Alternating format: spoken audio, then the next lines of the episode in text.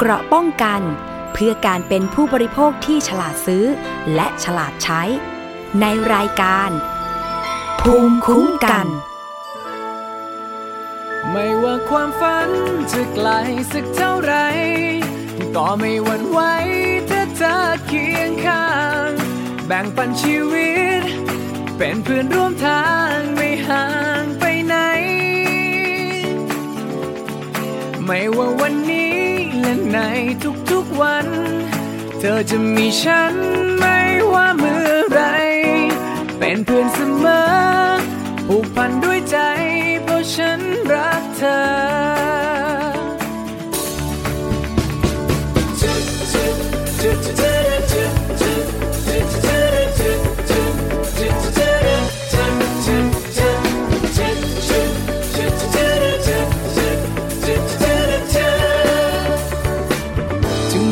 ฝันของเราจะอยู่แสนไกล ถึงแม้ว่าฝันของเราต่างกันมากมาย แต่ในวันนี้ที่ฉันได้พบ เธอเพราะความฝัน ปลอบโยนกัน วันที่เสียใจ รวมยินดี วันที่ยิ้มได้ นี่คือความหมาย ของเพื่อนใช่ไหมว้าไม่ว่าความฝันจะไกลสักเท่าไร ก็ไม่หวั่นไหวถ้าเธอเคียงข้าง แบ่งปันชีวิต เป็นเพื่อนร่วมทางไม่ห่างไปไหน ไม่ว่าวันนี้และในทุกๆวัน เธอจะมีฉันไม่ว่าเมื่อไร เป็นเพื่อนเสมอผูกพันด้วยใจ เพราะฉันรักเธอ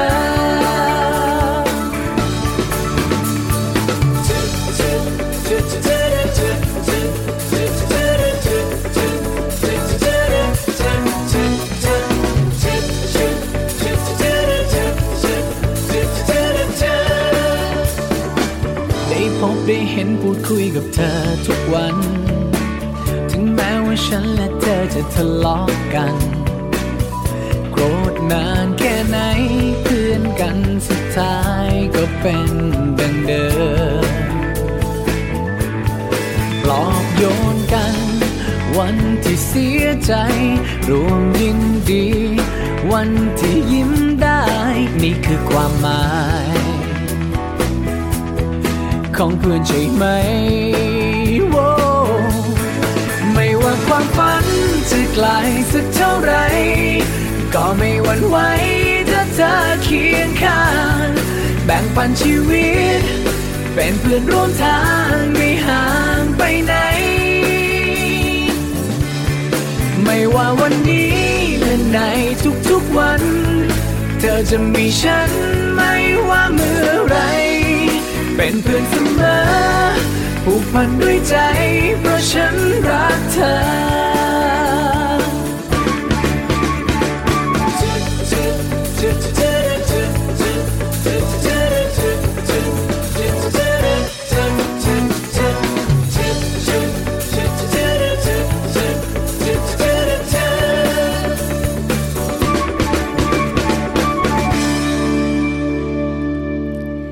สวัสดีค่ะ ต้อนรับคุณผู้ฟังเข้าสู่รายการภูมิคุ้มกันรายการเพื่อผู้บริโภคนะคะ ทางวิทยุไทย PBS ออนไลน์ www.thaipbsonline.net กับดิฉันชนาทิพไพรพงศ์ค่ะ วันนี้นะคะก็เริ่มต้นด้วยเพลงเพื่อนร่วมทางค่ะของบอยพีชเมเกอร์นั่นเองนะคะ วันนี้ก็เป็นวันจันทร์นะคะ 23 พฤษภาคม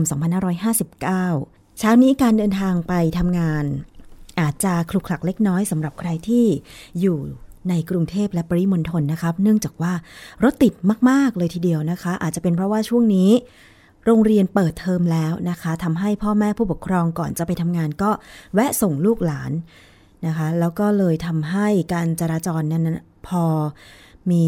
จำนวนรถมาก ๆ นะคะ ก็แน่นอนว่าจะต้องติดขัดเป็นธรรมดานะคะยังไงก็ใจเย็น ๆ นิดนึงก็แล้วกัน แต่ว่า เป็นข่าวร้ายมากกว่ารถติดก็คือ รู้สึกว่ารถไฟฟ้า BTS สายสีลมนะคะ ก็ขัดข้องอีกทำให้ผู้โดยสารก็ต้องยืนรอรถเป็นเวลานานนะคะมีผู้โดยสารจำนวนมากติดค้างอยู่ที่สถานี เกือบทุกสถานีของ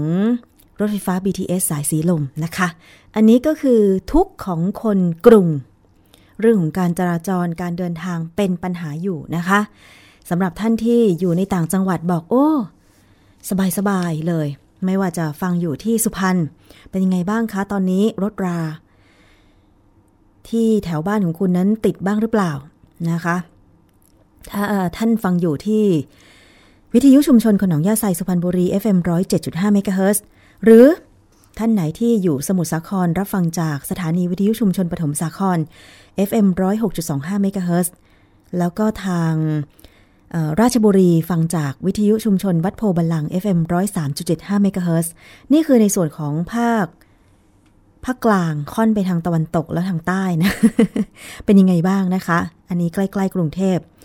ส่วนที่ลำพูนค่ะ อันนี้ก็คงจะรถไม่ติดเท่าไหร่เนาะถ้าใครฟังอยู่ที่สถานีวิทยุชุมชนคนเมืองลี้ FM 103.75เมกะเฮิรตซ์แล้วก็สถานีวิทยุชุมชนเทศบาลทุ่งหัวช้าง FM 106.25เมกะเฮิรตซ์นะคะ ส่วนภาคอีสานล่ะคะ เป็นยังไงบ้างกาฬสินธุ์ ถ้าฟังจากวิทยุชุมชนคนเขาวง FM 89.5เมกะเฮิรตซ์ก็ส่งข้อความมาถึงดิฉันหน่อยนะคะถึงทีมงานวิทยุไทย PBS หน่อยก็ดีเหมือนกันนะคะ หน้าเว็บไซต์ www.thaipbsonline.net ก็มีช่องทางการส่งข้อความ นะคะ รู้สึกว่าเมื่ออาทิตย์ที่แล้วคุณหนุ่มดนตรีขอนแก่นก็บอกว่าขอนแก่นฟ้าหลังฝนอากาศกำลังดีใช่ไหมคะ พอบ่ายอากาศพอได้ไม่ร้อนมากนัก ช่วงนี้ฝนตกลงมาหลายพื้นที่อย่างเมื่อวานกรุงเทพก็มีฝนตกนะคะ แล้วก็เชื่อแน่ว่า หลายๆ จังหวัดนั้น ฝนเริ่มตกลงมาแล้ว เห็นรายงานข่าวของทีมข่าวไทย PBS เรื่องของสภาพอากาศแล้วก็ การทำไร่ไถนา ตอนนี้หลายพื้นที่มีน้ำเข้านาแล้วนะคะเป็นน้ำฝนที่ตกลงมาดีใจด้วย เกษตรกรชาวนาตอนนี้คงจะต้องเตรียมการเพาะปลูกแล้วนะคะ มาดูประเด็นในวันนี้กันบ้างค่ะ คุณผู้ฟังจริง ๆ แล้วไม่อยากจะรายงานข่าวอุบัติเหตุเลย แต่มันเกิดขึ้น กับรถโดยสารสาธารณะอีกแล้วนะคะ ในช่วงกลางดึกที่ผ่านมา เกิดอุบัติเหตุรถบัสโดยสารสายกรุงเทพชุมพรค่ะ เสียหลักพุ่งชนเสาไฟฟ้าพลิกคว่ำบริเวณถนนเพชรเกษม ช่วงอำเภอเมืองเพชรบุรีทำให้มีผู้ได้รับบาดเจ็บกว่า 20 คนแล้วก็ ที่น่าเสียใจไปกว่านั้นก็คือมีผู้เสียชีวิตถึง 7 คนด้วยกันนะคะ มีอุบัติเหตุที่เกิดขึ้นเนี่ยก็คือเป็นรถโดยสารของบริษัทโชคอนันทัวร์ค่ะ สายกรุงเทพชุมพร ชนเสาไฟฟ้าริมถนนเพชรเกษม ขาเข้ากรุงเทพมหานคร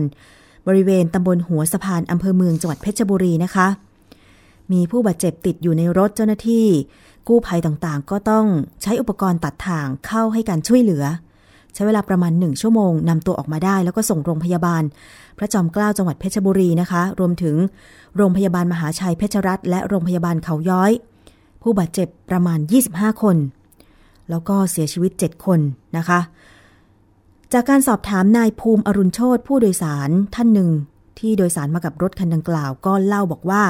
เดินทางมาจากจังหวัดชุมพรมุ่งหน้าเข้าสู่กรุงเทพค่ะ แต่ก่อนถึงจุดเกิดเหตุมีฝนตก ส่งผลให้ถนนลื่นประกอบกับช่วง จุดเกิดเหตุเป็นทางโค้งทำให้รถบัสเสียหลัก ตกลงข้างทางชนกับเสาไฟฟ้า ขอแสดงความเสียใจกับญาติผู้เสียชีวิตด้วยนะคะ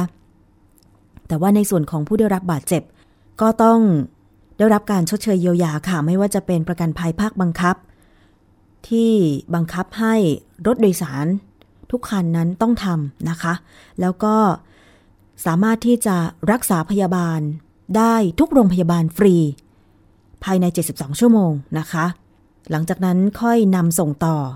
ตามสิทธิ์การรักษาพยาบาลของแต่ละคนนะคะ ซึ่งมีข้อสังเกตเหมือนกันค่ะว่า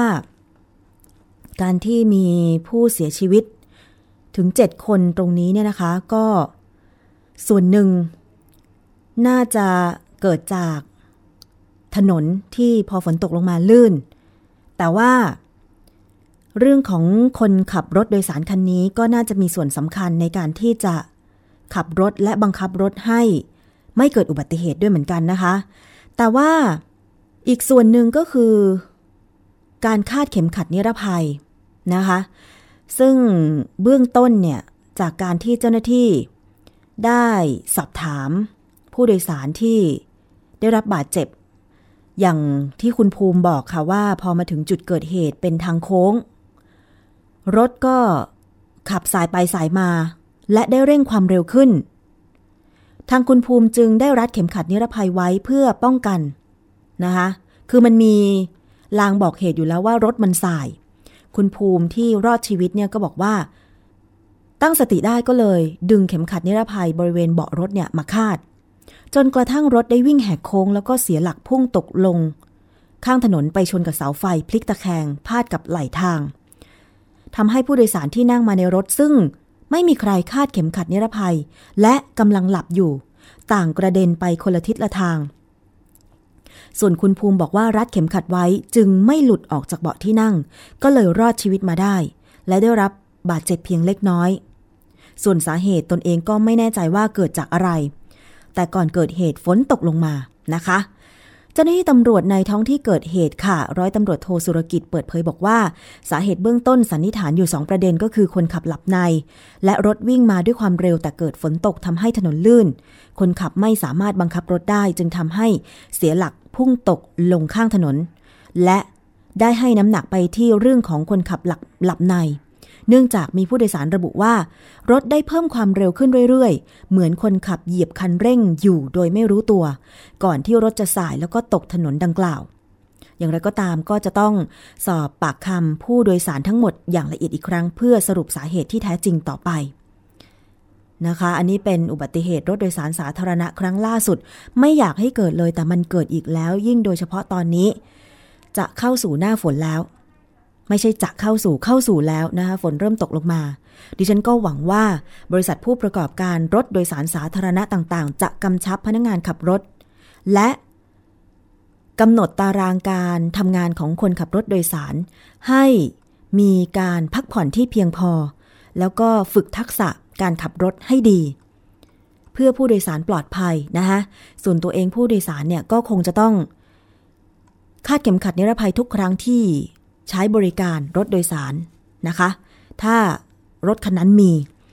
คือตอนนี้กฎหมายบังคับให้รถโดยสารสาธารณะ ทั้งรถตู้ แล้วก็รถบัส ไม่ว่าจะเป็นหนึ่งชั้นสองชั้นเนี่ยต้องติดตั้งเข็มเข็มขัดนิรภัยแล้ว เพราะฉะนั้นเมื่อเขาติดไว้แล้วผู้โดยสารเวลาขึ้นไปก็ต้องคาดด้วย เหมือนกับเราโดยสารเครื่องบินก็ต้องคาด เพราะว่าเหตุไม่คาดฝันเนี่ยมันเกิดขึ้นได้ตลอดเห็นไหมคะ อย่างรถทัวร์คันนี้เนี่ยโชคอนันทัวร์ สายกรุงเทพชุมพรเนี่ย คือช่วงกลางคืน มันเป็นช่วงเวลาที่ผู้โดยสารหลับอยู่แล้ว เพราะฉะนั้นคาดเข็มขัดไว้ก่อนดีกว่านะคะ ถ้านั่งอยู่กับเบาะนะคะ อันนี้ก็ไม่อยากให้เกิด เพราะฉะนั้นต้องหาแนวทางป้องกันกันต่อไปค่ะนะคะ อีกเรื่องหนึ่งค่ะ ก็เป็นเรื่องเศร้าเหมือนกัน เกิดเหตุเพลิงไหม้หอพักนักเรียนหญิงชั้นประถมศึกษาโรงเรียนเกียรติพิทักษ์ที่ตำบลเวียงอำเภอเวียงป่าเป้าจังหวัดเชียงราย เมื่อคืนนี้เองประมาณ 23 นาฬิกา ซึ่งเป็นช่วงที่เด็กนักเรียนกำลังหลับกันอยู่ทำให้นักเรียนหญิงวัย 5 ปีถึง 12 ปีเสียชีวิต 17 คน แล้วก็มีนักเรียนได้รับบาดเจ็บ 5 คน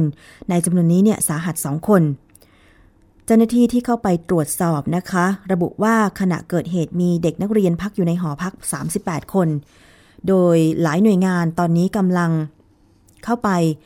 ตรวจสอบยังพื้นที่เกิดเหตุนะคะ คือในขณะที่เพลิงกำลังลุกไหม้เนี่ย เจ้าหน้าที่ก็สามารถช่วยเหลือเด็กนักเรียนออกมาได้เพียงบางส่วน เมื่อเพลิงสงบแล้วพบว่าไฟไหม้ลุกลามหอพักเสียหายทั้งหลัง นะคะ ส่วนสาเหตุอยู่ระหว่างการสอบสวน อันนี้ก็ต้องเสียใจกับผู้ปกครองของเด็กที่เสียชีวิตด้วยนะคะ คือเบื้องต้นเนี่ยดิฉันก็ฟังข่าวมาแล้วก็จากที่ผู้สื่อข่าวรายงานมาเนี่ยรู้สึกว่าบ้านพักเด็กนักเรียนหอพักเนี่ยเป็นบ้านเป็นหลังๆ มีสองชั้นนะคะ แต่ว่าภาพยังไม่ชัดเจนตอนนี้กำลังรอว่าออหอพักเนี่ยติดเหล็กดัดชั้นบนหรือไม่ทำให้ เด็กหลบหนีลงมาไม่ทันประกอบกับ อาจจะอายุน้อยด้วยก็คือผู้เสียชีวิตอายุ 5-12 ปีเนี่ยนะคะ ก็ทำให้เกิดความสูญเสียดังกล่าวนะคะ อีกเรื่องหนึ่งค่ะคุณผู้ฟังมาดูกันเกี่ยวกับความคืบหน้าผู้บริโภคที่ร้องเรียน กรณีซื้อคอนโด หัวหิน Tropical View เมื่อหลายปีมาแล้วนะคะ ร้องเรียนกันมา เมื่อปีที่แล้วก็มาร้องเรียนที่รายการสถานีประชาชนทางไทย PBS ดิฉันเองก็ได้นำเสนอไปแล้วครั้งหนึ่งเหมือนกันนะคะ ตอนนี้ก็มีความคืบหน้าค่ะ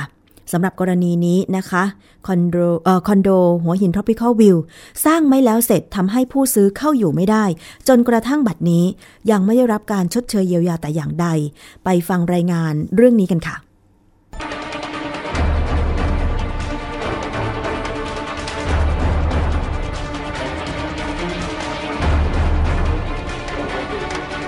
านที่กลุ่มผู้เสียหายเชื่อว่าสามารถตอกย้ำข้อสังเกต กรณีทุจริตโครงการหัวหิน Tropical Ocean View ถูกส่งถึงพันตำรวจเอกภัยศิษฐ์วงเมือง อธิบดีกรมสอบสวนคดีพิเศษ หรือ DSI เพื่อเรียกร้องให้ DSI ตรวจสอบและรับคดีนี้เป็นคดีพิเศษ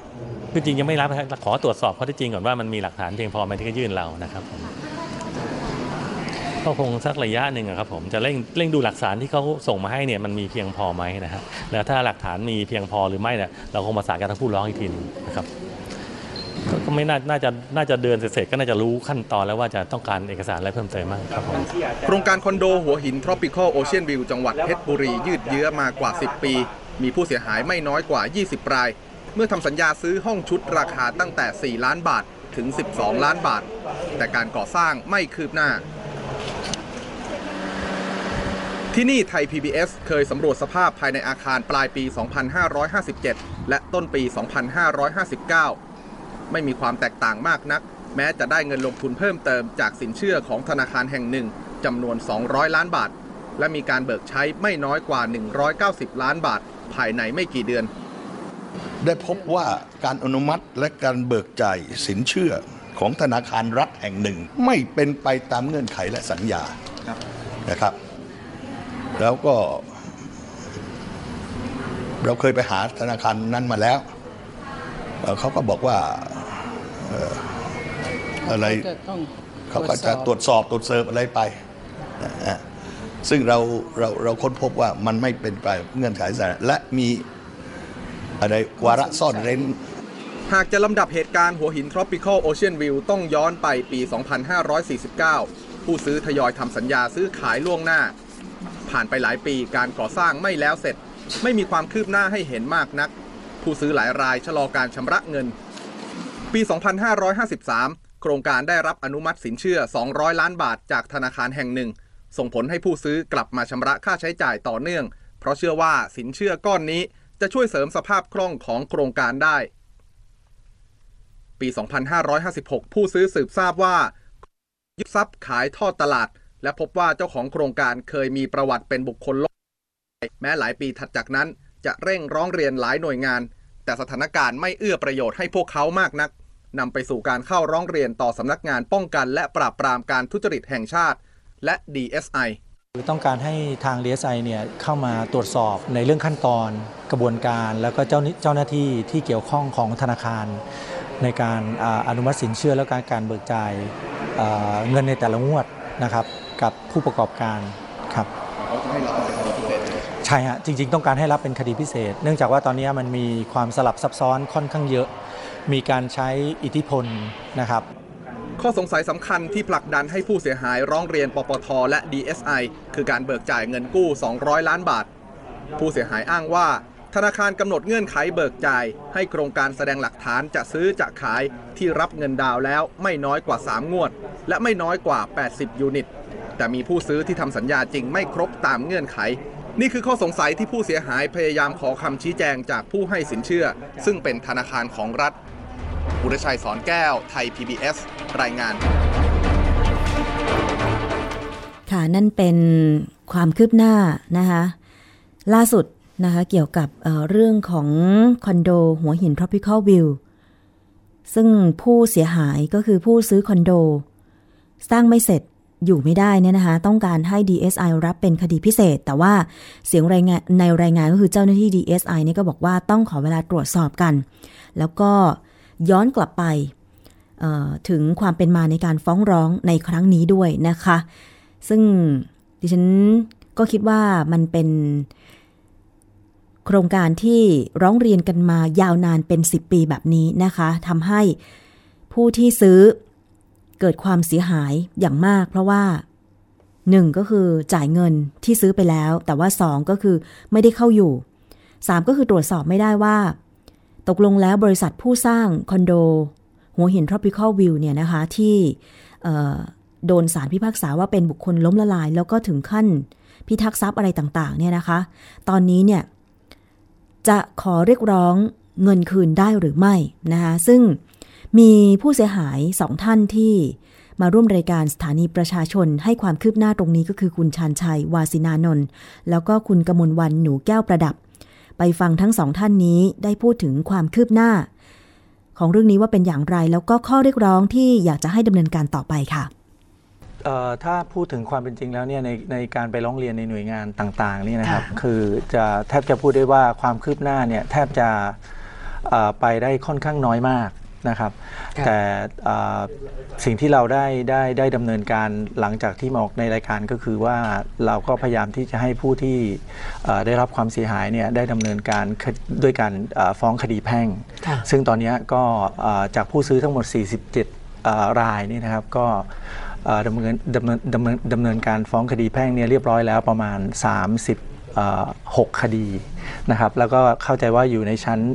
ของการฟ้องผ่านสคบอีกประมาณ 2 รายนะครับค่ะก็จะเหลือผู้ซื้อที่เอ่อไม่ได้นำไม่ไม่ไม่ยังไม่ได้ดำเนินการใดๆเนี่ยประมาณ 16เอ่อ11 ห้องครับค่ะและบางท่านก็เริ่มเอ่อก็มีเสียชีวิตไปบ้างแล้วด้วย ณวันนี้เนี่ยสิ่งที่พวกเราผู้เสียหายทั้งหมดอะนะคะ ได้ได้สรุปรวมกันเนี่ยเรามีการยื่นหนังสือในหลายหน่วยงาน สาระสำคัญในหนังสือเหล่านั้นนะเราอยากให้หน่วยงานต่างๆ เข้ามากับเคลื่อนยังไงบ้างอะก็คืออยากให้มาตรวจสอบอะค่ะตรวจสอบเนี่ยที่ว่าที่เราหาเจอเนี่ยก็คือมีพิรุษในการเบิกจ่ายในส่วนที่ธนาคารปล่อยเงินเนี่ยให้กับผู้ประกอบการว่า 200 ล้านเนี่ยแล้วตัวอาคารเนี่ยมันไม่ได้มีความคืบหน้า แต่ว่าเงินตรงนี้เป็นเบิกไปหมดแล้ว ภายในระยะเวลามันก็มีรายละเอียดออกมา เราก็เลยว่ามันมันผิดวิสัยการปล่อยสินเชื่อ ตัวนี้ก็หนึ่งหนึ่งหนึ่งข้อแล้วค่ะ แล้วก็อีกข้อหนึ่งก็คืออผู้ประกอบผู้ประกอบการเนี่ยก็พยายามที่จะออขอใบอ6เพื่อจะไปจดทะเบียนอาคารชุด เพื่อจะให้ผู้ประกอบอผู้ที่ซื้ออาคารเนี่ยเชื่อมั่นว่าโอนได้ แต่ความเป็นจริงเนี่ยตัวอาคารมันแม่ประมาณว่าเสร็จแล้วประมาณ 30%นะคะค่ะ มันมันความเป็นไปได้มันไม่ไม่มีเลยอะค่ะ ที่จะออกใบอหกให้เพื่อนำไปสู่การใช่โอนสิทธิ์ฉะใช่ นั้น ค่ะนั่นคือเสียงของเจ้าของห้องที่ซื้อคอนโดหัวหิน tropical view ไป แต่ว่าไม่ได้เข้าอยู่อาศัยเนื่องจากว่าสร้างไม่แล้วเสร็จยังไม่ได้รับการโอนใดๆทั้งสิ้น เป็นเวลากว่า 10 ปีแล้วอะนะคะ ทีนี้ในส่วนการช่วยเหลือผู้บริโภค นะคะ เพราะว่าผู้บริโภคเออของโครงการนี้เนี่ยไปร้องเรียนหลายหน่วยงานหนึ่งในนั้นก็คือ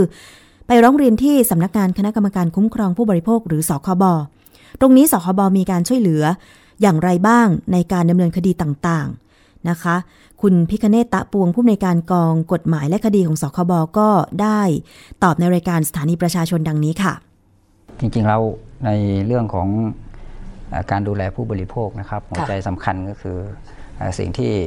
สคบตระหนักก็คือทำอย่างไรให้ผู้บริโภคได้รับการเยียวยาอย่างเร็วที่สุดนะครับทั้งนี้ทั้งนั้นก็ให้เกิดความเป็นธรรมทั้งสองฝ่ายนะครับทั้งผู้ประกอบการทั้งผู้บริโภคเอง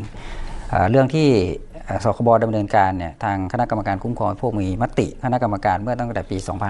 2556 นะครับเมื่อพฤษภา 56 เนี่ยให้ดำเนินคดีแพ่งนะครับกับผู้ประกอบธุรกิจนะครับที่จะ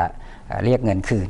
กรณีที่เอ่อผิดสัญญาเนื่องจากก่อสร้างไม่แล้วเสร็จตามค่ะตามสัญญาไว้นะครับ ก็มีผู้ร้องเรียนเนี่ยณขณะนี้ที่สคบมีแค่ 3 รายนะครับ แล้วก็เอ่อทาง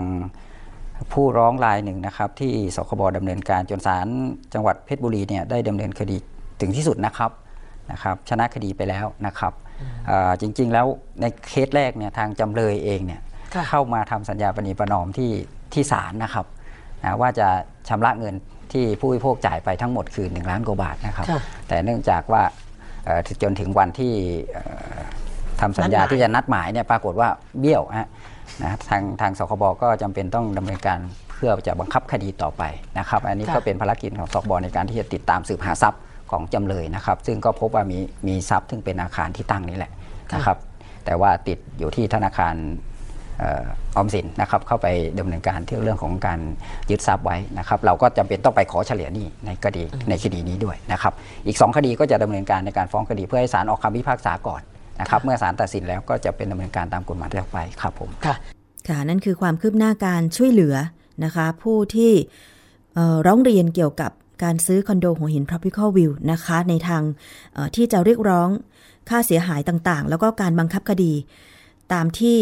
ได้มีการดำเนินการไปก่อนหน้านี้นะคะ แต่ว่าในส่วนนี้เนี่ยเมื่อคดีผ่านไม่ตั้งผ่านไปตั้งหลายสิบปี คอนโดก็ไม่แล้วเสร็จเข้าอยู่ก็ไม่ได้ ความคิดของผู้ซื้อหลาย ๆ คนก็คิดว่าไม่น่าจะมีโอกาสเข้าอยู่แล้ว ก็เลยอยากจะขอเงินคืน ตรงนี้จะมีโอกาสหรือไม่ อาจารย์เจษดาอนุจารีผู้อำนวยการสำนักวิชาว่าความสภาทนายความก็มาตอบในด้านของกฎหมายในรายการด้วย จะเป็นอย่างไรไปฟังกันค่ะก็ขึ้นอยู่กับทรัพย์สินของตัวผู้ประกอบการว่ายังมีทรัพย์สินอะไรอยู่บ้างนะครับแล้วมูลค่าทรัพย์สินมีอยู่เท่าไหร่ เพราะว่าพอมีกระบวนการอย่างเช่น เจ้าหนี้ทางสถาบันการเงิน ซึ่งเอ่อเวลากู้แล้วเนี่ยดอกเบี้ยมันไม่หยุดแล้วมันเดินตลอดนะครับแล้วดอกเบี้ยเนี่ยค่อนข้างจะสูง พอ ดอกเบี้ยมันเดินไปค้างนานเนี่ยมีเมื่อมีการขายทอดตลาดแล้วเนี่ยทรัพย์อาจจะมีราคาเท่าไหร่นะฮะถ้ามีราคาคุ้มกันนี่ปัญหาก็ไม่มีนี่ธนาคารก็จะได้เงินไป ส่วนอื่นๆ ก็เอามาเฉลี่ยให้กับคนอื่นๆเพราะเนื่องจากว่าธนาคารเขาเป็นหนี้จำนองค่ะนะฮะได้รับบุเรมสิทธิ์เพราะฉะนั้นในกระบวนการเนี้ยก็ต้องมาดูว่าจริง ๆ แล้วมูลค่ามันเหลืออยู่เท่าไหร่นะฮะเอ่อในลักษณะนี้เนี่ยเอ่อมันเป็นการขายทั้งทั้งอาคารค่ะ ทั้งอาคาร เพราะฉะนั้นคนซื้อเนี่ยน่าจะเป็นผู้ประกอบการรายใหม่นะฮะซึ่งถ้าเขาประกอบการรายใหม่เขาซื้อแล้วเนี่ยเขาจะมาลงทุนมาทำต่อหรือไม่นะครับแล้วจะผูกพันสัญญากับกับผู้ที่ซื้อก่อนหน้านี้เขาคงเขาคงจะไม่ยอมรับแน่นอนถ้าหากว่าเป็นรายใหม่นะฮะแต่ว่าจะรับเข้ามาอย่างไรจะช่วยเหลือกันยังไงอันนั้นอีกเรื่องหนึ่งค่ะคราวนี้การติดตามกับทางตัวของเจ้าของโครงการนะฮะอย่างที่บอกตอนนี้ก็ กำลังถูกดำเนินคดีด้วยนะฮะอาจารย์ อาจารย์อยากแนะนำในแง่ของข้อกฎหมายกับกลุ่มผู้เสียหายได้ยังไงบ้างคะอาจารย์เอ่อตอนนี้ก็คงจะต้องรีบฟ้องรีบฟ้องมือใครยาวสาวได้สาวเอานะฮะตอนหลังเนี่ยเอ่อตอนเนี้ยมันมีกฎหมายวิธีพิจารณาความในการดำเนินคดีแบบกลุ่มขึ้นมา ซึ่งถ้าหากว่ามีหนึ่งรายฟ้องแล้วก็คนอื่นๆก็อาจจะได้สิทธิ์นะฮะเอ่อยังมีคนอื่นๆที่ยังไม่ได้ฟ้องกันอยู่อีก ก็ต้องมีกระบวนการในการที่จะดำเนินการ ว่าจะต้องรีบฟ้องแล้วก็รีบเข้ามาใช้สิทธิ์นะครับ โดยเฉพาะยิ่งถ้าหากว่าสถาบันการเงินเนี่ยเขาดำเนินการแล้วยึดทรัพย์แล้วกำลังดำเนินการจะขายทอดตลาดแล้วเนี่ยเอ่อมันจะต้องรีบเข้ามาในการขอเฉลี่ยทรัพย์ครับมีเหตุการณ์อย่างนี้เกิดขึ้นบ้างไหมฮะอาจารย์เจษฎาในที่ผ่านมา ค่อนข้างจะมีฮะมีเยอะพอสมควรแล้วก็เอ่อผู้บริโภคตกเป็นผู้รับภาระทั้งหมดใช่นะฮะหลายโครงการก็จะเป็นอย่างนี้ อย่างนี้นะคะสคบในเมื่อมีหลายโครงการนี้ไม่ใช่โครงการแรกสคบเจอทางช่วยเหลือบ้างหรือยังคะก็จริงๆแล้วตัวตัวภารกิจอำนาจหน้าที่เนี่ยอยากให้ 11 รายที่ว่าเนี่ยที่ยังยังไม่ได้ดำเนินคดีนะครับ รบกวนมาที่สคบนะครับหรือจะแจ้งมาที่สคบให้ไปที่เพชรบุรีก็ได้นะครับ เรายินดีจะไปขอรับเอกสารทั้งหมด เพื่อจะดำเนินการตามมติของคณะกรรมการคุ้มครองผู้บริโภค ซึ่งคณะกรรมการบอกว่าให้รวมถึงผู้บริโภครายอื่นที่ยังไม่ได้ร้องเรียนด้วยนะก็จะฟ้องไปทีเดียวนะครับแล้วจะเสนอที่อายการให้นะครับ ท่านก็ไม่เสียค่าใช้จ่ายอะไรนะครับ ก็อาจจะเสียเวลาในขึ้นศาลบ้างนะครั้งนัดสองนัด อย่างไรก็ตามเนี่ยกระบวนการของสคบเนี่ยยังสามารถที่จะสืบหาทรัพย์ได้นะครับ ติดตาม ที่จะบังคับคดีแทนท่านได้ใช้เวลาะครับนานใช้เวลาไหมในการบังคับคดีเนี่ยถ้านับถึงศาลมีคำพิพากษาเป็นต้นไปเนี่ยใช้เวลา 10 ปี กระบวนการเนี้ยเราสามารถดูแลท่านได้ต่อไปต้องถ้ากระบวนการสุขภพให้โครงแข็งการแรงนี้นะครับทุกนะท่านครับห้ามเจ็บภาพป่วยนะคือคือสถานการณ์โครงการนี้ยังอยู่อยู่ต่อนะฮะสามารถเอาใจช่วยดำเอานินใจได้ต่อช่วยขอขออนุญาตเสริมนิดนึงว่าเอ่อตัวผมเองเนี่ยก็ได้ได้ ทำหน้าที่หาข้อมูลหาข้อมูล แล้วก็วิ่งไปที่ศาลเพชรบุรีเนี่ยแบบแทบจะทุกๆ 2 สัปดาห์เลยนะครับได้ข้อมูลล่าสุดก็ได้ข้อมูลมาทั้งหมดอย่างที่เรียนว่าเอ่อตอนนี้มีจำนวนเอ่อโจทย์ที่ฟ้องคดีแพ่งเนี่ยเอ่อทั้งสิ้นทั้งปวงเนี่ยประมาณ 44 ราย รวมกับทั้งธนาคารออมสินด้วยนะครับ ถ้าเรานับมูลหนี้ฟ้องณณวันนี้เนี่ยที่ยังไม่รวมดอกเบี้ยเนี่ยก็ ปาเข้าไปประมาณ 380 ล้านแล้ว แล้วจากผู้ที่เริ่มฟ้องมาตั้งแต่ปีมีมีคำพิพากษาตั้งแต่ปี 51 52 เป็นต้นมาเนี่ยก็ยังไม่มีรายใดเลย ที่สามารถจะทำการบังคับคดียึดทรัพย์แล้วก็ได้เงินกลับคืนมาสำหรับ 11 ท่านที่เหลือที่ที่เรียนเมื่อช่วงแรกว่า 1 คนก็เสียชีวิตไปแล้ว ไม่ก็ไม่อยากจะแช่งเพื่อนเพื่อนเพื่อนเพื่อนๆนะ แต่ก็อาจจะมีตามมาเราต้องรีบเร็วๆนี้เราใช่ต้ต้อองงรีรีบบครับเราต้องรีบเพราะมีแต่คนสูงอายุทั้งใช่นั้นเลยฮะค่ะค่อนข้างเยอะใช่คราวนี้ผมขออนุญาตกลับมาตรงเอ่อเรื่องการเบิกจ่ายที่มีพิรุษอีกอีกบางข้อนะครับ ไม่เป็นไรครับอคือในในกระบวนการนี้อย่างที่บอกนะฮะมันเป็นเรื่องที่ทางธนาคารเองเขาก็ต้องไปไล่เบี้ยเอาว่าครับภายในมีการดำเนินการที่ผิดปกตินะฮะไม่โปร่งใสยังไงบ้างครับแล้วก็คง ว่ากันตามระเบียบตามกฎหมายของเขานะคะแต่สิ่งที่พวกเรามาเรียกเรียกร้องกันตรงนี้ก็คือ เราอยากให้ทางธนาคารเข้ามาดูแลพวกเราด้วย เพราะเราให้ความน่าเชื่อถือกับทางธนาคาร ครับเราจึงได้ผ่อนส่งต่อนะคะครับ เอาละค่ะในในเรื่องของเออจุดที่ผิดสังเกตต่างๆที่ใช่ว่าธนาคารคงทราบดี แต่คราวนี้ทางรายการเองก็ประสานงานไปยังศูนย์นำรงธรรมของจังหวัดเพชรบุรีเพราะว่าพวกเราเองก็ไปแจ้งที่นั่นด้วยใช่ นะเราก็หวังว่าจะมีหน่วยงานอื่นๆที่นอกเหนือจากสคบ ที่สามารถเข้ามาช่วยเหลือได้มากกว่านี้โดยเฉพาะหน่วยงานที่อยู่ใกล้ตัวเราก็คือทางจังหวัดนะคะครับทางรายการเองก็ส่งหนังสือนะเพื่อเรียนเชิญสัมภาษณ์ แล้วก็ได้รับหนังสือคำตอบมานะคะเป็นหนังสือจากทางท่านผู้ว่าราชการจังหวัดเพชรบุรีในฐานะผู้อำนวยการศูนย์ดำรงธรรมจังหวัดเพชรบุรีนะฮะท่านบอกว่าคดีแพ่งผู้ซื้อบางรายได้ฟ้องผู้ประกอบการโครงการ เป็นคดีผู้บริโภค และเป็นเจ้าหนี้ตามคำพิพากษา ขณะนี้อยู่ในชั้นบังคับคดีนะคะ ส่วนผู้ซื้อบางรายที่ยังไม่ฟ้องคดีต่อศาลจังหวัดเพชรบุรี ได้แจ้งให้อำเภอชะอำ แจ้งสิทธิ์นะคะในการดำเนินคดีกับสำนักงานคณะกรรมการคุ้มครองผู้บริโภคบางรายไปแล้ว ก็อย่างที่ท่านผอพิคเนตบอกนะคะส่วนคดีอาญานะฮะท่านผู้ชมคะขณะนี้อยู่ระหว่างการตรวจสอบสำนวนการสอบสวนในชั้นพนักงานอายการในความผิดฐานช่อโกงประชาชนนะคะซึ่งหากพนักงานอายการเห็นควรสั่งฟ้องคดีนี้ก็จะเข้าเข้าสู่กระบวนการของชั้นศาลนะคะส่วนที่มีการร้องเรียนเจ้าหน้าที่ของรัฐเกี่ยวกับการอนุญาตให้ก่อสร้างอาคารชุด นะคะในประเด็นที่ขอให้ตรวจสอบการออกใบรับรองการก่อสร้างอาคารชุด ของทางเทศบาลเมืองชะอำแล้วก็บันทึกการตรวจสอบสภาพที่ดิน และอาคารสำนักงานที่ดินจังหวัดเพชรบุรี สาขาชะอำซึ่งทั้งสองหน่วยงานนี้นะคะได้ทำหนังสือชี้แจงไปที่จังหวัดเพชรบุรีแล้วว่า ขณะนี้อยู่ระหว่างการตรวจสอบของสำนักงานปราบปรามการทุจริตภาครัฐ หรือว่าปปทนะคะว่าเป็นใครยังไงค่ะนี่คือความคืบหน้านะคะ ของการร้องเรียนกรณีที่ซื้อคอนโดหัวหิน Tropical View เมื่อ 10 กว่าปีที่แล้ว แล้วก็สร้างไม่เสร็จเข้าอยู่ไม่ได้ไม่ได้รับการโอนสูญเงินไป หลายคนนะคะที่ฟ้องแพ่งอยู่ตอนนี้ก็ 40 กว่าคนแล้วนะคะ แล้วก็ฟ้องที่สคบอีก 3 คน เพราะฉะนั้นค่ะ เราก็คงจะต้องมาติดตามกันต่อนะคะว่าจะเป็นอย่างไรผู้บริโภคที่ซื้อเงินปาเออซื้อคอนโดไปจะได้เงินคืนหรือไม่ ก็ในเมื่อไม่ได้ เข้าอยู่แล้ว บางคนก็อาจจะไปกู้เงินจากสถาบันการเงินมาซื้ออีกทีหนึ่ง ตัวเองก็ต้องผ่อนจ่ายไปใช่ไหมคะไม่อย่างนั้นดอกเบี้ยก็จะขึ้น บางคนก็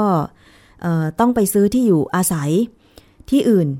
อยู่กันก่อน ก็เสีย 2 ต่อ 3 ต่อกันไป นี่คือความเสียหายของผู้บริโภค ถ้ามีปัญหาอะไรแบบนี้นะคะ โดยเฉพาะเรื่องของอสังหาริมทรัพย์เนี่ยสามารถที่จะรวมตัวกันได้นะคะ ไม่ว่าจะอยู่ในหมู่บ้านจัดสรรอยู่ในคอนโดอย่างโครงการเนี้ย ผู้บริโภคเองก็รวมตัวกันในการที่จะร้องเรียนหน่วยงานต่างๆ นอกจากสคบที่มาตอบคำถามในรายการที่มีคนร้องเรียนไปนะคะก็ยังมีศูนย์ดำรงธรรม ประจำจังหวัดนั้นๆ สามารถยื่นเรื่องได้นะคะสคบก็หมายเลขโทรศัพท์สายด่วนค่ะ 1166 นะคะสำนักงานตั้งอยู่ที่ศูนย์ราชการถนนแจ้งวัฒนะกรุงเทพนะคะ ส่วนอีกหน่วยงานหนึ่งก็คือมูลนิธิเพื่อผู้บริโภค อันนี้เป็นการช่วยเหลือผู้บริโภคของภาค เอกชนนะคะเป็นมูลนิธิที่มีศูนย์รับเรื่องร้องเรียนนะคะ สามารถที่จะโทรไปได้ค่ะที่หมายเลขโทรศัพท์ 02 248 3734ถึง7ถ้าคุณสามารถที่จะเข้าเว็บไซต์ได้ก็เข้าไปเลยค่ะ ที่มูลนิธิเพื่อผู้บริโภคนะคะ consumerthai.org นะคะหรือว่าจะไปดูที่หน้า Facebook ก็ได้ เข้าไปค้นหาคำว่ามูลนิธิเพื่อผู้บริโภค ซึ่งตรงนี้เนี่ยนอกจากจะมีศูนย์ร้องเรียนก็จะมีข้อมูลความรู้ต่างๆ ทั้งในด้านกฎหมายการที่ช่วยเหลือกรณีเคสต่างๆ ไปแล้วสำเร็จบ้างไม่สำเร็จบ้างก็ไปศึกษาดูได้ว่ามีปัญหาอุปสรรคอะไรตรงไหน ดิฉันเองก็ปรึกษานะคะที่มูลนิธิเพื่อผู้บริโภคหลายครั้ง เพราะว่าอย่างกรณีที่เคยเกิดปัญหาไม่ว่าจะเป็น เปิดโรมมิ่งโทรศัพท์ไปใช้ในต่างประเทศ แล้วก็ค่ายมือถือนั้นเนี่ยไม่ได้ตัดสัญญาณอัตโนมัติให้เราทำให้เกินมาประมาณ 10-20 วิ แล้วจะมาโยนให้เราเป็นผู้จ่ายได้ยังไงในเมื่อค่ายมือถือไม่ตัดอัตโนมัติเอง เพราะฉะนั้นก็เคยปรึกษาเรื่องนี้กับมูลนิธิเพื่อผู้บริโภคเหมือนกัน ก็เรียกว่าสำเร็จไปก็คือตัวเองไม่ต้องจ่ายเงินในส่วนที่เราไม่ได้ เป็นผู้ใช้จริง ๆ อะไรอย่างเงี้ยนะคะ อันนี้ก็เป็นตัวอย่างเล็กๆ น้อยๆ ที่จะบอกคุณผู้ฟังรายการภูมิคุ้มกันว่า เป็นผู้บริโภคอย่าอย่าได้แต่บ่นค่ะ บ่นพันครั้งไม่เท่าร้องเรียนครั้งเดียวนะคะ โดยเฉพาะความเสียหายที่มันเกิดขึ้นค่อนข้างมากอย่าง การซื้ออสังหาริมทรัพย์ ไม่ว่าจะเป็นคอนโดบ้านจัดสรรอะไรต่างๆ เหล่านี้นะคะ รวมตัวกันได้รวมตัวกันเลยนะคะแล้วก็ปรึกษาทนายความก็ได้อย่างที่ไทย PBS อย่างรายการสถานีประชาชนเองก็มีทนายความอาสาจากสภาทนายความ มารับโทรศัพท์เป็นประจำทุกวันเลยนะคะ วันละสองท่านโทรมาได้ค่ะที่ 027902111 นะคะ แล้วก็อีกช่องทางหนึ่งก็สามารถส่งต่อเรื่องราวเหล่านั้นมาที่รายการภูมิคุ้มกันดิฉันชนาทิพย์ก็จะรับเรื่องไว้แล้วก็เดี๋ยวถ้ามีช่องทางการช่วยเหลืออะไรต่างๆ เดี๋ยวจะได้ส่งต่อกันต่อไปนะคะ คุณผู้ฟัง เอาละมาถึงอีกเรื่องหนึ่งนะคะ ก็ถ้าใครตอนนี้ใช้รถยนต์ยี่ห้อ Honda อยู่ ต้องฟังทางนี้เลยค่ะ Honda ประเทศไทยนะคะ ประกาศเรียกตรวจ เรียกรถตรวจเช็คระบบถุงลมนิรภัยครั้งใหญ่ทีเดียวค่ะ Honda ประเทศไทยนะคะประจาประกาศแจ้งเรียกตรวจสอบรถนะคะ Honda รุ่น City Jazz Civic CRV แล้วก็ Stream จากกรณีชุดถุงลมนิรภัยที่อาจมีแรงดันแรงเกินจนเป็นอันตราย เข้าตรวจสอบที่ศูนย์บริการ Honda ทั่วประเทศค่ะ เรื่องนี้เป็นผลพวงมาจากกรณีที่หญิงรายหนึ่งในสหรัฐอเมริกานะคะ เกิดอุบัติเหตุบนท้องถนนแล้วก็เสียชีวิตภายในรถ แต่การชันสูตรพบว่า เกิดจากการกระแทกอย่างแรงจากถุงลมนิรภัยของทาคาตะ ซึ่งเป็นซัพพลายเออร์ที่ทาง Honda นั้นใช้อยู่นะคะก็อ่านข่าวให้ได้ฟังกันไปเมื่อหลายสัปดาห์ก่อน เกี่ยวกับการออกมาขอโทษของผู้บริหารของบริษัทถุงลมนิรภัยทาคาตะนี้นะคะ จากกรณีนั้นเนี่ยนะคะทำให้ Honda ต้องเรียกรถที่จำหน่ายไปแล้วทั่วโลกเนี่ยเข้ามาตรวจสอบ ล่าสุดค่ะเมื่อ 18 พฤษภาคมที่ผ่านมา Honda Automobile ประเทศไทยก็ได้มีการประกาศเรียกรถที่จำหน่ายในไทยเข้าตรวจสอบ ชุดถุงนมถุงลมนิรภัยดังนี้นะคะ คุณผู้ฟังอะก็ได้แก่รุ่น Honda City รุ่นปี 2004 ถึง 2012 Honda Jazz รุ่นปี 2006 ถึง 2012 Honda Civic รุ่น 2006 ถึง 2011 แล้วก็ Honda CRV รุ่น 2007 ถึง 2011 นะคะ แล้วก็รายละเอียดของรุ่นรถที่ต้องตรวจสอบชุดถุงลมด้านผู้โดยสาร เมื่อสักครู่นี้เป็นเรียกตรวจชุดถุงลมด้านผู้ขับขี่นะคะ รุ่นที่ต้องเรียกตรวจสอบชุดถุงลมด้านผู้โดยสารก็ได้แก่ Honda City รุ่นปี 2003 ถึง 2009 Honda Jazz รุ่นปี 2004 ถึง 2009 Honda Civic รุ่นปี 2003 ถึง 2009 Honda CRV รุ่นปี 2002 ถึง 2009 Honda Stream รุ่นปี 2002 ถึง 2004 ค่ะ ซึ่งปัจจุบันนะคะ Honda Automobile ประเทศไทยอยู่ระหว่างการเตรียมความพร้อมด้านอะไหล่ในการให้บริการ และจะออกจดหมายแจ้ง ให้กับเจ้าของรถยนต์ที่อยู่ในข่ายกรณีดังกล่าวโดยเร็วที่สุด เพื่อเข้ารับบริการแล้วก็เปลี่ยน ชิ้นส่วนใหม่ที่ศูนย์บริการ Honda ทั่วประเทศโดยไม่เสียค่าใช้จ่ายค่ะต้องติดตามความคืบหน้ากันอยู่ตลอดนะคะ ก็ส่งต่อข้อมูลด้วยกันแล้วกัน ถ้าเกิดว่าใครมีญาติหรือเพื่อนใช้รถยนต์ Honda อยู่ในขณะนี้นะคะ เอาละค่ะผู้ฟังตอนนี้เราไปสู่ช่วงนานาสาระกันบ้างสำหรับใครที่ชอบเดินทางท่องเที่ยว ก็ต้องดูแลรักษาสุขภาพกันบ้างจะเป็นอย่างไรนะคะ ไปฟังในช่วงนานาสาระค่ะ นานาสาระ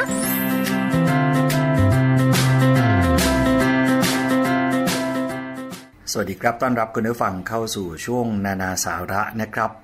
วันนี้สิ่งที่นานาสาระจะมานำเสนอให้คุณผู้ฟัง ได้ติดตามรับฟังเป็นเรื่องของการเดินทางไปท่องเที่ยวยังต่างประเทศ เรื่องของการเจ็บป่วยเมื่อคุณผู้ฟังจะต้องอยู่ไกลบ้าน เป็นปัญหาเฉพาะหน้าที่มีลักษณะสำคัญบางอย่างเฉพาะตัวครับ บางทีเราเดินทางไปเที่ยวต่างประเทศ การเตรียมความพร้อมในเรื่องของการดูแลตัวเอง สุขภาพร่างกาย การเตรียมตัวเพื่อที่จะศึกษายังจุดหมายปลายทางที่เราจะไป ว่ามีความเสี่ยงต่อสุขภาพ ต่อโรคภัยไข้เจ็บที่มีอยู่นั้น หรือเปล่าต้องศึกษาเรื่องจำพวกนี้ด้วยเช่นเดียวกันนะครับคุณผู้ฟัง วันนี้นานาสาระ ก็เลยจะมาแนะนำสิ่งที่เป็นเคล็ดลับ เรื่องของสุขภาพสำหรับ นักท่องเที่ยวหรือว่านักเดินทางทั้งหลายครับ ถึงแม้ว่าคุณผู้ฟังจะเดินทางไม่ไกล แต่ถ้าเตรียมความพร้อมให้ดี ก็เท่ากับว่า มีชัยไปกว่าครึ่ง คนส่วนใหญ่รู้เสมอนะครับว่าจะต้องจัดอะไรลงไปในกระเป๋าบ้าง รู้ว่าจะต้องเตรียมอะไรบ้าง แต่สิ่งสำคัญก็คือการเตรียมความพร้อมรับมือกับทุกสถานการณ์เสมอ ต้องไม่ลืมเรื่องของการเตรียมความพร้อมทุกสถานการณ์ ว่ากันง่าย ๆ คือการจำลองภาพที่อาจจะเกิดขึ้น ในช่วงระหว่างการเดินทางท่องเที่ยวของคุณผู้ฟัง โดยเฉพาะเรื่องของโรคภัยไข้เจ็บนะครับ การทำประกันอุบัติเหตุ การทำประกันสุขภาพระหว่างการเดินทาง นี่คือสิ่งสำคัญที่ต้องไม่หลงลืม เพราะว่าเวลาเกิดเหตุมาเราจะได้ มีความพร้อมทั้งเรื่องของการติดต่อโรงพยาบาลต่างๆ และ ที่สำคัญคือเงินทองในการใช้จ่ายเกี่ยวกับการรักษาพยาบาลนะครับ โดยเฉพาะคนที่ตั้งใจว่าจะไปเที่ยวด้วยการใช้วันลาพักร้อนนะครับคุณผู้ฟังวันลาพักร้อน เราเข้าใจกันอยู่แล้วว่า ได้ไปเที่ยวได้ไปพักผ่อน ได้หยุดอยู่กับที่ได้เห็นสิ่งใหม่ ๆ ในโลกนี้ เป็นความตั้งใจของหลายคน เพราะฉะนั้น ช่วงเวลาของการลาพักร้อนเนี่ยก็อย่าให้เป็นช่วงเวลาของการหยุดรักษาตัวเลยนะครับ สิ่งที่เราสามารถไม่เป็นอย่างที่ผมว่ามาเนี่ยก็คือการเตรียมความพร้อม การดูแลตัวเองอย่างดี เริ่มต้น ก่อนการเดินทางคุณผู้ฟังจะต้องสำรวจตรวจร่างกายของเราก่อน คนที่เพิ่งผ่าตัด หรือว่าเพิ่งหายจากอาการเจ็บป่วยต่างๆนะครับ กระดูกหักพิ่งหาย หรืออาการเจ็บป่วยสาหัสอื่นๆ ที่เริ่มจะเข้าที่เข้าทางเริ่มเป็นปกติ คุณหมอเนี่ยจะเป็นคนที่บอกได้ดีที่สุดว่า เราควรจะเริ่มออกเดินทางเมื่อไหร่ โดยเฉพาะคนที่ต้องเดินทางโดยเครื่องบิน ก่อนการเดินทางหลังการเจ็บป่วยทั้งหลายเนี่ยก็ปรึกษาคุณหมอนะครับว่า เราควรจะเดินทางได้เมื่อไหร่ ช่วงนี้เวลานี้เหมาะหรือยัง เพราะคำตอบจากคุณหมอเนี่ยจะเป็นสิ่งที่การันตี ความปลอดภัยต่อสุขภาพร่างกายของเรานะครับ ต่อมาก็คือว่าต้องไม่ลืมคือเรื่องของการฉีดวัคซีนป้องกัน แม้ว่าเพิ่งจะกลับมาจากประเทศเพื่อนบ้าน ก็ควรจะตรวจให้แน่ใจนะครับว่า ได้รับวัคซีนป้องกันโรคบางอย่างก่อนออกเดินทางอีกครั้งหรือไม่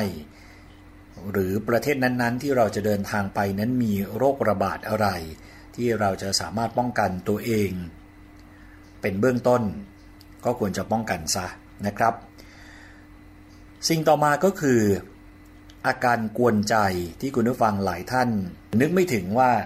จะเป็นอาการที่กวนใจได้ขนาดนี้ก็คือเรื่อง โรคภัยไข้เจ็บที่เกี่ยวกับฟันก่อนการออกเดินทางเนี่ยถ้าเป็นไปได้นะครับควรจะไปพบคุณหมอฟัน คืออย่าปล่อยให้อาการปวดฟันเนี่ยมาทำลายบรรยากาศ ในขณะที่คุณผู้ฟังกำลังท่องเที่ยวอยู่ยังประเทศต่างๆนะครับ หรือว่าระหว่างการเดินทางหลายชั่วโมง หรือกำลังมีความสุขกับอาหารมื้ออร่อย เคลียร์ช่องปากให้เรียบร้อย อุดฟันให้เรียบร้อย ปรับขนาดฟันปลอมให้พอดี และจัดการปัญหาช่องปากให้เรียบร้อยก่อนออกเดินทางทุกครั้งนะครับ วางแผนจัดกระเป๋าล่วงหน้า ซึ่งเราไม่มีทางรู้เลยนะครับว่าจะต้องอยู่ในที่ต่างถิ่นนานแค่ไหน หรือต้องตกค้างอยู่ที่ไหนหรือเปล่า ทางที่ดีเนี่ยควรให้คุณหมอ จัดยาที่ต้องใช้เตรียมไว้ให้เรียบร้อยล่วงหน้า และเตรียมเผื่อยาให้มากกว่าปกติเล็กน้อย ในกรณีที่จำเป็นด้วย ควรเตรียมแว่นสายตาสำรองเผื่อไว้อีกคู่หนึ่งเสมอนะครับ และเตรียมรองเท้าที่สวมสบาย พอสมบุกสมบัน เผื่อไว้อีกคู่หนึ่ง จัดเสื้อผ้าให้ใส่ได้กับทุกสภาพอากาศ และต้องแน่ใจว่าหยิบชุดเครื่องมือปฐมพยาบาลติดตัวไปด้วยเสมอนะครับ นี่คือสิ่งที่เราต้องค่อยๆนึก ค่อยๆคคิด ค่อยๆ วางแผน เผื่อเวลาเกิดเหตุฉุกเฉินขึ้นมา เราจะได้โล่งอก เราจะได้สบายใจนะครับ สิ่งต่อมาคือการเตรียมพร้อม เมื่อไปถึงจุดหมายปลายทาง สถานที่บางแห่งอยู่ในเขตพื้นที่สูง หรือว่ามีมลพิษทางอากาศรุนแรง อย่างเช่น ในเมืองใหญ่หลาย ๆ เมือง ซึ่งผู้สูงอายุหรือว่าคนที่เป็นโรคความดันโลหิตสูง โรคโลหิตจาง หรือคนที่เป็นโรคในระบบทางเดินอากาศหายใจ และหลอดเลือดหัวใจนี่อาจจะกระทบกระเทือนอาจจะได้รับผลกระทบได้ง่าย เพราะฉะนั้นควรปรึกษาคุณหมอ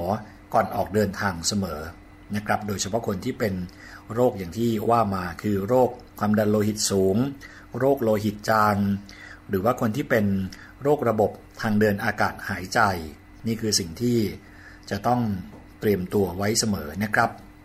นอกจากนั้นคุณผู้ฟังจะต้องตรวจสอบข้อมูลประกันชีวิตให้เรียบร้อยนะครับ คือการตรวจสอบกับตัวแทนประกันชีวิตว่า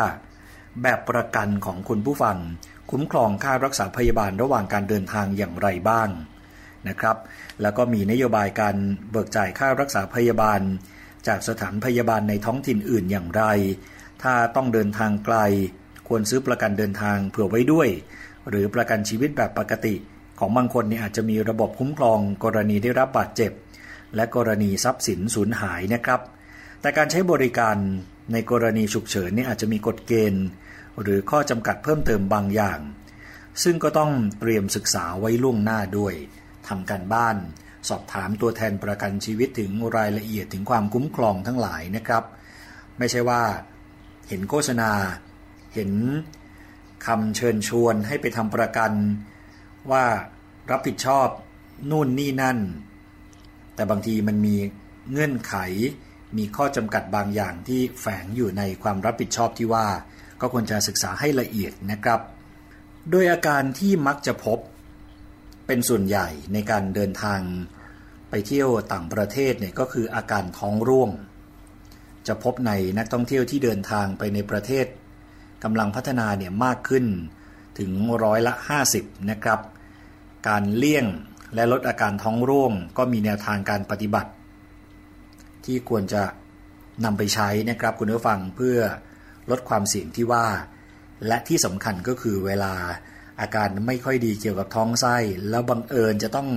เข้าโรงพยาบาลโอ้โห เห็นค่าใช้จ่ายแล้วเนี่ยหนาวเลยนะครับ เรียกว่า ต้องกลับมาคือกลับมา แล้วมานั่งชดใช้ค่ารักษาพยาบาล ในกรณีที่ไม่ได้ซื้อประกันไว้เนี่ยก็หนักเอาการ เคยได้ยินมาเหมือนกันนะครับ คุณผู้ฟังเข้าโรงพยาบาลด้วยอาการท้องไส้ไม่ค่อยดีท้องเสียเนี่ยบางทีค่ารักษาพยาบาลเข้าโรงพยาบาล 2-3 วันหมดไป 7-8หมื่นหมดหลักหมื่นหลักแสนเลยทีเดียว นี่คือเหตุผลและความจำเป็นในการซื้อประกันชีวิตก่อนการเดินทาง ก็เป็นสิ่งที่สำคัญนะครับ เรามาดูแนวทางปฏิบัติกัน เพื่อลดความเสี่ยงที่ว่านี้ สิ่งแรกเลยก็คือคุณผู้ฟังควรกินอาหารที่ปรุงสุกแล้ว และเสิร์ฟในตอนที่ยังร้อนๆอยู่ ดื่มน้ำขวด โซดา เบียร์หรือไวน์จากขวดที่บรรจุมาเรียบร้อยแล้วเท่านั้น เครื่องดื่มอื่นๆ ที่ใช้วิธีต้มหรือชงกับน้ำร้อน เช่น ชาหรือกาแฟ อันนี้ก็สามารถดื่มได้อย่างปลอดภัย แปลงฟันก็ควรจะใช้น้ำขวด และระวังไม่กลืนน้ำจากฝักบัวระหว่างอาบน้ำนะครับ พยายามหลีกเลี่ยงสลัด อาหารบุฟเฟ่อาหารดิบ หรือกึ่งสุกกึ่งดิบองุ่น ลูกไม้ต่างๆ ผลิตภัณฑ์จากนม น้ำก๊อกหรือน้ำแข็ง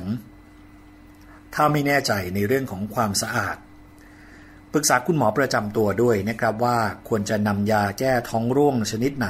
ติดตัวไปด้วยหรือไม่และอย่างไร อาการต่อมาซึ่งเป็น อาการสำคัญ เวลาที่เราเดินทางไปเที่ยว ต่างประเทศและมักจะเป็นกันก็คือลมแดดครับ การท่องเที่ยวแล้วก็ชมเมืองท่ามกลางอากาศที่ร้อนอบอ้าว แน่นอนนะครับว่าจะทำให้คุณผู้ฟังรู้สึกอ่อนเพลีย เวียนศีรษะ คลื่นไส้ เหงื่อออกมากผิดปกติ จนดื่มน้ำทดแทนไม่ทัน วิธีป้องกันลมแดดเนี่ยก็คือว่าต้องเดินให้ช้าลง โดยเฉพาะ 2-3 วันแรกที่เดินทางจากประเทศเขตหนาวมายังประเทศเขตร้อน ควรจะพักในที่ร่มเป็นระยะ อย่ากกินอาหารมากจนเกินไป ต้องดื่มน้ำก่อนที่คุณผู้ฟังจะรู้สึกกระหายนะครับ และงดเครื่องดื่มแอลกอฮอล์ทุกชนิด สวมเสื้อผ้าให้โปร่งสบาย สีอ่อนๆก็น่าจะดี และเลือกสวมหมวกปีกกว้าง ถ้ารู้สึกว่าจะเป็นลมแดดให้รีบหาที่ร่มนั่งพัก และพักในอาคารที่มีแอร์นะครับ หรือว่าเครื่องปรับอากาศก็ได้ ตรงนี้ถ้ามี นี่คืออาการลมแดดที่เราจะต้องป้องกันไว้เหมือนกัน ปัญหาต่อมาซึ่งเป็นปัญหาสำคัญ และเป็นปัญหาที่คู่กับนักเดินทางทั้งหลาย โดยเฉพาะนักเดินทางที่นิยมการเดินนะครับ ก็คือรองเท้ากัด คือรองเท้ากัดเนี่ยเป็นอาการที่บังคับ ให้ตัวเราต้องเดินช้าลง วิธีป้องกันเนี่ยก็ง่าย ๆ ลองหารองเท้าที่สวมใส่สบายๆนะครับ เลือกใช้ถุงเท้าขนสัตว์ หรือว่าทำจากใยฝ้าย จากนั้นก็โรยแป้งในถุงเท้าเล็กน้อยเพื่อให้เท้าแห้งอยู่ตลอดเวลา หรืออาจจะใช้แผ่นรองเท้านะครับ เพื่อช่วยลดอาการรองเท้ากัด อาการต่อมา หรือ ความเสี่ยงต่อมาที่มักจะเจอในช่วงของการเดินทางเที่ยวต่างประเทศ คือเรื่องของความกดอากาศ การที่เราอยู่ในเขตพื้นที่สูงที่มีปริมาณออกซิเจนเบาบาง ก็จะทำให้เกิดอาการป่วยจากความกดอากาศได้ง่ายนะครับอาการทั่วไปก็มีทั้งปวดศีรษะ หายใจขัดและหอบ อ่อนเพลีย คลื่นไส้ และนอนไม่หลับ วิธีการในการป้องกัน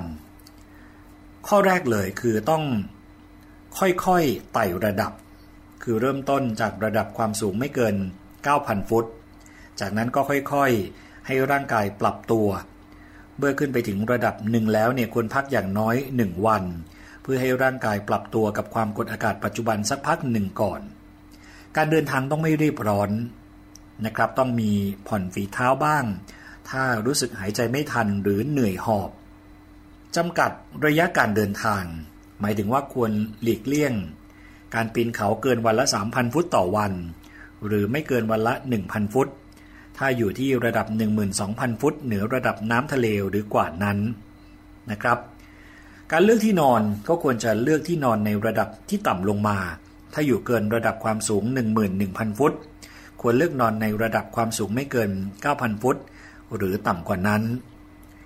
ในระหว่างการเดินทางที่อยู่ในพื้นที่ซึ่งมีปัญหาเรื่องของความกดอากาศ คุณผู้ฟังควรจะงดสูบบุหรี่ และเครื่องดื่มแอลกอฮอล์ทุกชนิดนะครับ และสุดท้ายก็คือจัดเตรียมยาบางชนิดสำรองไว้อย่างเช่น ยาเพื่อป้องกันและบรรเทาอาการนะครับคือการจัดเตรียมยาบางชนิดเนี่ยสำรองเผื่อเอาไว้ นี่คือส่วนหนึ่งของการ ดูแลตัวเองระหว่างการเดินทางนะครับ คุณผู้ฟังที่วันนี้นานาสาระมาแนะนำให้คุณผู้ฟังได้ติดตามรับฟัง ยังไม่หมดเพียงเท่านี้ครับ ยังมีตอนสองเกี่ยวกับเรื่องของการเตรียมความพร้อมของคุณผู้บริโภคในการเดินทางไปต่างประเทศนะครับ หรือแม้กระทั่งการเดินทางในประเทศ ซึ่งคุณผู้ฟังหลาย ๆ ท่าน เดินทางข้ามภูมิภาคอย่างนี้นะครับ ก็ต้องปรับตัวเช่นเดียวกัน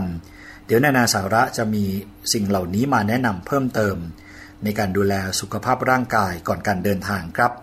นานาสาระในวันนี้นะครับต้องขอขอบคุณข้อมูลดีๆ จากหนังสือคู่มือปฐมพยาบาล โดยมาโยคลินิกครับ เราจะกลับมาพบกันใหม่กับช่วงนานาสาระ ในวันพฤหัสบดีที่กำลังจะมาถึงนี้ในรายการภูมิคุ้มกัน วันนี้ผมยศพรพยุงสุวรรณและช่วงนานาสาระต้องขอตัวลาไปก่อนแล้ว สวัสดีครับ นานา สาระ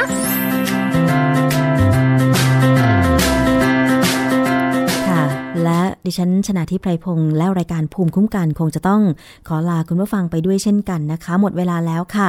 ยังไงสามารถติดตามรับฟังย้อนหลังได้นะคะที่ www.thaipbsonline.net แล้วก็รวมถึงรายการอื่น ๆด้วยค่ะ ที่จะนำ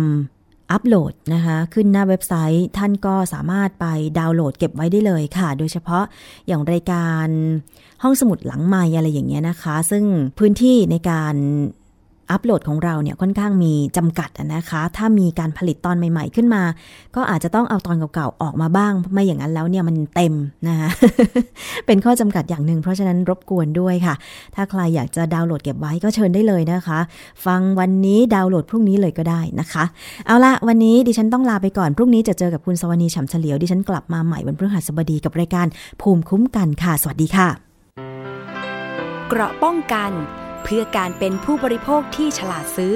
และฉลาดใช้ ในรายการ ภูมิคุ้มกัน